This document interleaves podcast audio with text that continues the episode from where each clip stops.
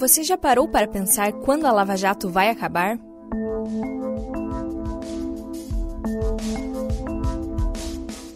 eu não enxergo um fim da Lava Jato. Talvez exista um fim desta operação denominada Lava Jato, mas os embriões que ela causou já são fruto e eh, estão espalhados por todo o Brasil. Era natural que saísse do Paraná e começasse a se revelar por todos os lugares. O Sérgio Cabral, no Rio, é um exemplo é, absurdo, mas nós temos em São Paulo é, o caso envolvendo a senadora Gleisi e o, o, ministro Paulo Bernardo, na parte que não é do foro privilegiado, está em São Paulo. Nós temos no Distrito Federal alguns casos, nós temos no Rio Grande do Norte, no Rio Grande do Sul, e a natureza disso agora, especialmente depois da, da colaboração e da leniência feita pela, pelos executivos e pela empresa Odebrecht, agora sim espalhada quase, com certeza pelo Brasil inteiro. Né? Vão surgir operações derivadas da Lava Jato pelo Brasil inteiro.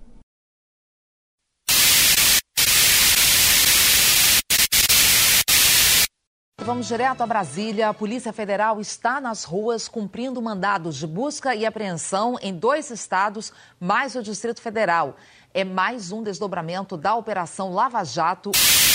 Depois da prisão de Antony Garotinho ontem, o alvo da polícia essa manhã foi Sérgio Cabral.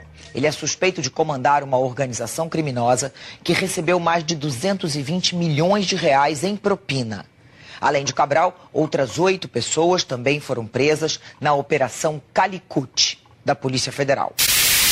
A Polícia Federal prendeu hoje de manhã o ex-secretário de Saúde do Rio, Sérgio Cortes, e mais duas pessoas. As investigações apontam desvio de 300 milhões de reais de dinheiro público da área da saúde. A operação, batizada de Fatura Exposta, é um desdobramento da Lava Jato no Rio de Janeiro. Ao longo das investigações e a partir dos acordos de colaboração premiada, outros esquemas foram sendo descobertos no Brasil.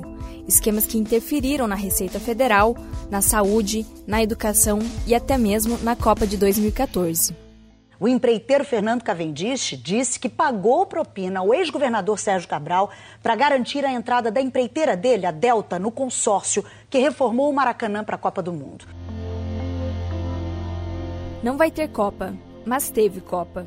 Um dos desdobramentos da Operação Lava Jato foi a Operação Calicut, deflagrada no Rio de Janeiro. A primeira denúncia feita pelo Ministério Público mostrou irregularidades em várias obras do estado do Rio de Janeiro durante o governo de Sérgio Cabral. As três principais obras que tiveram irregularidades foram a do Arco Metropolitano, o programa PAC das Favelas e até mesmo a reforma do Maracanã.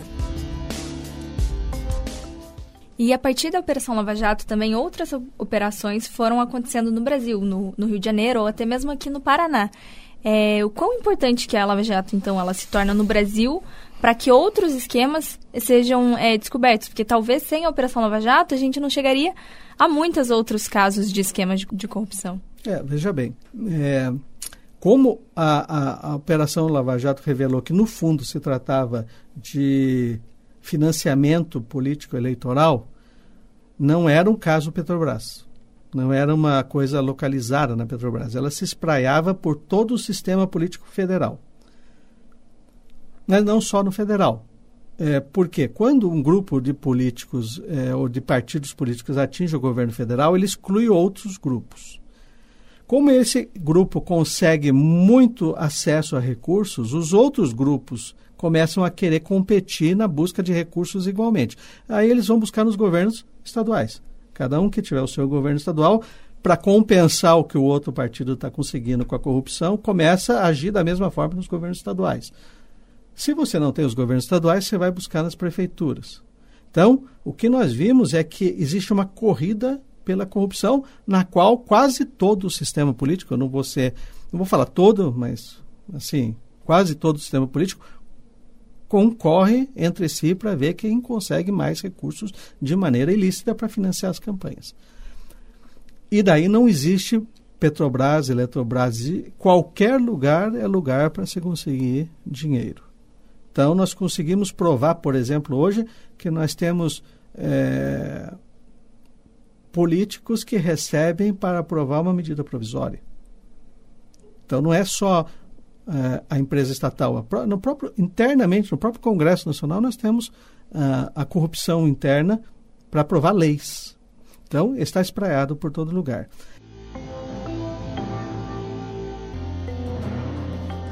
A Lava Jato ela não tem mais um, um, um fim, porque ela se transformou em inúmeras outras operações. Então, se antes nós falávamos no juiz Sérgio Moro ou nos procuradores do Paraná, hoje nós já temos três juízes muito conhecidos, que é o Dr. Marcelo Bretas no Rio de Janeiro, o Dr. Balisney em Brasília, também com forças tarefa com forças tarefas específicas das operações no Rio de Janeiro, força tarefa específica em São Paulo, força tarefa específica em Brasília, sem contar a força tarefa da PGR, que é o órgão que coordena todo o Ministério Público Federal. Então, decorrente da operação Lava Jato, nós tivemos já os filhotes da Lava Jato e teremos muitos outros, porque as colaborações premiadas e as investigações não param. Desde 2014, estamos acompanhando o avanço dessa investigação. De lá para cá, o país ganhou mais uma página em sua história. A política, a economia, as relações entre os brasileiros foram impactadas. Vimos ao longo dessa série as várias faces da mesma questão. Como vimos desde o primeiro episódio, o esquema em sua totalidade era voltado para bancar o sistema eleitoral brasileiro. Com os acordos de colaboração premiada, os fatos vieram à tona e interferiram no cenário político nacional. Então, a Operação Lava Jato vem tendo uma confirmação das suas sentenças nos tribunais, inclusive com acréscimo das penas, quer dizer, as penas estão sendo aumentadas. Nós ainda temos uma grande discussão que não se iniciou depois no STJ, e já temos algumas discussões no Supremo, com o Supremo indicando de que não existem nulidades, ao menos graves, para anular a operação. Então eu não enxergo um fim da Lava Jato. Talvez exista um fim desta operação denominada Lava Jato, mas os embriões que ela causou já são fruto e eh, estão espalhados por todo o Brasil. Sim, a Operação Lava Jato ela é o maior escândalo, a maior né, investigação de combate à corrupção, acho que do mundo. Acho que a gente não viu um, um escândalo dessa, dessa magnitude, dessa dimensão, com centenas de políticos, vários partidos, dinheiro da educação, dinheiro da saúde, dinheiro da segurança, né? Que faz falta, que faz falta pra gente, né? É, e assim, e participar de tudo isso, a gente sabe que isso vai estar nos livros de história, daqui para frente, minha filha, os meus netos vão estudar isso, né? E eu estava lá participando e, e apurando e levando essas informações para o Brasil e que para o mundo, né? Como nossa função de jornalista.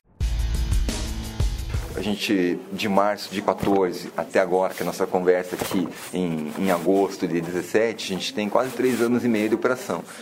A gente vive agora nos, no, nesse último mês, agora, julho, agosto, um mês mais, mais fraco de volume, de matérias, mas ela vai até um pouco isso também porque haja fôlego para você ter três anos e meio com, com grandes é, frentes, com novas frentes, né? É, novos, é, novos, novas pessoas citadas, investigadas. É difícil, três anos e meio você consegue fazer um trabalho muito grande, né?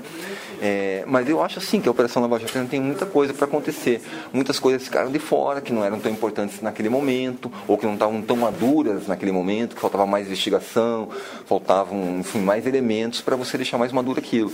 Então eu acho que coisas coisas talvez não tão grandes, as coisas grandes da Operação Lava Jato, eu acho que elas já foram, né? grandes nomes, né? os, os maiores nomes do país, acho que já, já foram presos, a gente pode ter uma surpresa ou outra né, quanto a isso, mas ainda tem assim, algumas delações importantes, a expectativa de algumas delações importantes, eu não sei se quer que eu dê nomes ou não, tem, a gente tem a expectativa aí de uma delação aí é, muito próxima do Lúcio Funaro, um cara super importante para a Operação Lava Jato, que operava para o núcleo do PMDB. O núcleo do PMDB é citado desde o primeiro momento, mas ainda faltam alguns elementos para fechar bem essa questão. A gente tem o próprio Eduardo Cunha, o ex-deputado, presidente do Congresso. É, há uma intenção de delação, agora não muito clara se querem ou não querem, mas se vir a acontecer também pode ser importante. Temos também aí o, o ex-ministro Palocci, também em processo de delação. E, e, aí, não só falar de Lava Jato, ele pode abrir novas frentes com outros, é, como por exemplo o setor financeiro, né, de vir à uma coisa que até então a gente não, a Lava Jato não chegou ainda, né, em bancos, né, falando de uma forma mais clara. É, eu acho que hoje assim é a sociedade ela com relação à operação Lava Jato hoje todo mundo fala um pouquinho, todo mundo tem uma opinião com relação àquilo, ela estando certa ou não, mas ela tem uma opinião com relação à operação Lava Jato. É, as pessoas de uma certa forma foram à rua, né? É, mas aí tem essas polêmicas que partido A e partido B, enfim. Mas foram à rua e há um debate em cima disso, né? Hoje sobre a, a questão da corrupção no Brasil. Sem dúvida, então, a Lava Jato ela vai ficar nos livros de história, vai, mais, vai marcar a história do país depois da redemocratização, por exemplo? Ah, não tenho a menor dúvida, como nós tivemos na Itália, por exemplo, a Operação Manipulite, é, e que a Operação Mãos Limpas, que, que até hoje já encerrada há tanto tempo, continua repercutindo com congressos, com livros, com analistas dizendo que ela foi uma vitória, com analistas dizendo que ela não levou a conclusão nenhuma, que só piorou o sistema italiano. Dizer, nós vamos ter no Brasil ainda muitos anos de debate sobre os reflexos da Operação Lava Jato, se foi uma boa operação, se foi ruim. Hoje é difícil de analisar porque nós estamos no meio da operação mas nós teremos aí com certeza décadas discutindo os acertos e os erros da Operação Lava Jato. E o que será daqui para frente?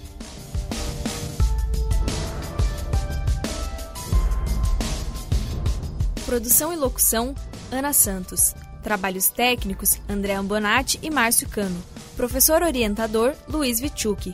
Coordenadora do curso de jornalismo: Maria Zaclis Veiga reitor da Universidade Positivo, José Pio Martins.